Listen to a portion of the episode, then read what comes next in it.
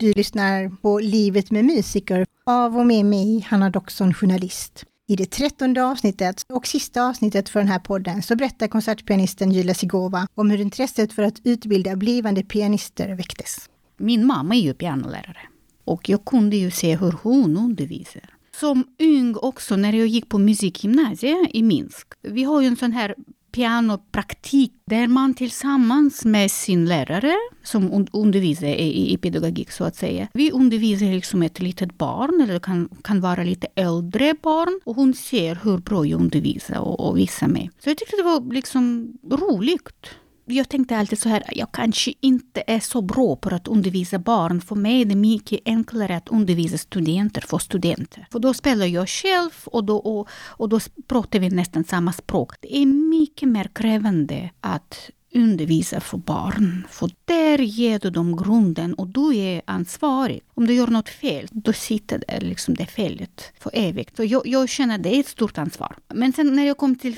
Sverige, så för, för det första, liksom det, man, man fick lära ju språket för att kunna undervisa. Men det är många som kan, kunde engelska. Så jag undervisade som student för att försörja mig. Liksom. Så jag fick några studenter och då kunde jag undervisa på engelska och sen så småningom på svenska. Och sen parallellt med min karriär som konsertpianist.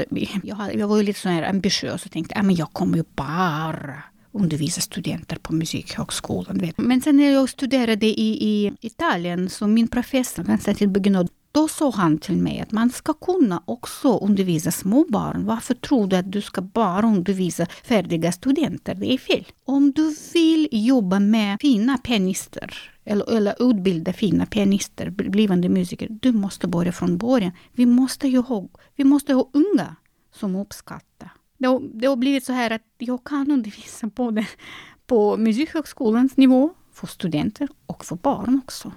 Det är ju väldigt individuellt. Beroende på barnets, ehm, inte bara utveckling, utan förmåga att sitta och koncentrera sig. Men jag ser ju inte bara på det, utan jag ser deras förmåga att kunna reagera snabbt, att göra uppgifter, tänka och inte vara och inte gnälla. Jag orkar inte, jag vill, det är inte roligt. Nej, då, då jobbar jag inte vidare. Jag, jag, jag säger rakt. Det är ingen som vill slösa tid och pengar. Då har jag de studenterna som verkligen vill spela. Jag har ju inte så mycket tid heller för att liksom sitta och övertyga dem. Men du måste öva eller nej men försök liksom kanske lyssna på, på mig. Du vet, det, det finns inte. Den tiden finns inte. Kan inte man komma på lektionen så meddelar man 24 timmar innan om, det, om inte det är en akut. Det, det, det har aldrig hänt så att jag sitter och väntar på en rep. Aldrig. De vet ju den rutinen. Sen vet de att de måste öva. Det är en annan respekt. De har en respekt för mig och jag är väldigt tacksam. Och jag har en stor respekt för dem. Det här lyckades jag att ta någonting från mitt gamla system.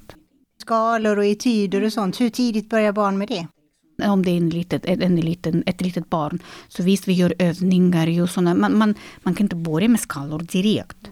Man sätter liksom två toner, tre toner och så gör olika övningar och allt sånt. Men jag har ju de som jag liksom börjat med från början. Jag har ändå spelat piano sedan jag var sju och, och spelat ganska svåra stycken och sådär också. Men det var först typ när jag gick i gymnasiet som jag hamnade hos Tanja Naranjo då som var min pianolärare. Och det var första gången jag fick etyd. Skiljer sig pedagogiken i Sverige mot övriga länder? Man kan inte ge till en liten bar, ett litet barn att ge, ge, ge dem direkt Beethoven-sonaten. De jobbar inte med rytmen heller ofta. Vi pratar ju om det, med notläsning. Alltså det är många, jag har haft ju några som, som kom till mig och sa men Julia, vi vill liksom söka gymnasiet. Och så har de ingen grund. De kan inte läsa noter och de kan inte känna pulsen. Men då vill de söka musikgymnasiet. Men hur ska man göra det? Vad har din lärare gjort med det? Vad är det för kompetens? Snälla, det är ett jättekomplicerat verk. Bara att det finns inte så många noter, det betyder inte att, att barn kan klara Nej, det är ett filosofiskt verk. Eller för Elise, stackars Beethoven, stackars Beethoven. Alltså, den får release, jag orkar inte lyssna längre. Alltså, vad har de gjort med det här? Alltså, det är katastrof vad de har gjort. Alla spelar hur som helst, de fattar inte liksom vad det handlar om. Det är just att det saknas kompetens från början. Och det är många av mina kollegor som håller med och vi kämpar med det här. Grunden saknas. Och den saknas överhuvudtaget. Och jag förstår ju också på kulturskolor 20 minuters undervisning. Hur kan man kalla det för skolan överhuvudtaget? 45 minuter, vi hinner knappt. Och man har ett helt paket man måste göra ju kanske. Nu ska vi tala krasst också, alla familjer har inte råd att sätta sina barn hos en, alltså en pianist till exempel, eller ens gå i kulturskolan. Alla har ju inte de pengarna. Regeringen som måste göra någonting åt det. Varför kan de inte fatta att, att kulturen är nödvändig? Att vi uppfostrar ju barn, det är vår framtid. Det är inte alla som ska vara konsertpianister, men kulturen ska finnas inom det. Ni som föräldrar, det är också en uppgift för er att säga till era barn, men lilla vän, om du inte övar, tyvärr blir det inget resultat. Föräldrarna idag betalar mycket mer pengar för idrott. Och sen eh, de privata idrottsskolor, de betalar ju mindre moms än vad vi. Vi betalar 25 procent moms för undervisning, det är galet. Och sen, vi saknar konkurrensen här överhuvudtaget. Man, man, man kan inte prata om konkurrens. Julia, du skapade en pianotävling, kan du berätta mer om det? det som jag samarbetar med Yamaha, Yamaha Piano Skandinavien, alltså väldigt stor, eh, ett stort företag som vi representerar här i, i Norden. Och jag är en av de representatörer, så att säga, jag spelar på Yamaha väldigt mycket. Det var ju alltid en, en, en tanke att skaffa någon festival för barn och ungdomar som en, en plattform för dem att utvecklas vidare. För att jag själv som bodde här ett antal år erkände att vi saknar det här.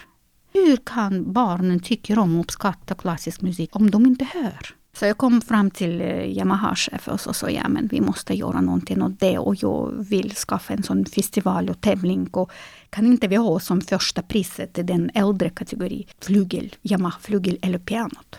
Vi gjorde det på Hilja Park, ett jättefint område, jättefin sal, konsertsal. Och vi tänkte vi ska fortsätta med det här och så kör vi vartannat år så det blir nästa år igen. Men vi fick absolut inget, ingen ekonomisk hjälp. Ingen finansiering nästan, utan jag själv, när jag spelade konserter så, så satt jag sån här swishlapp och berättade om, om, om tävlingen, om, om hur viktig är den för ungdomar. Och kulturen, framförallt i Sverige, och då kom det fram många äldre människor också och folk bara så här och sponsrade med kanske 200-300, men det var ju någonting.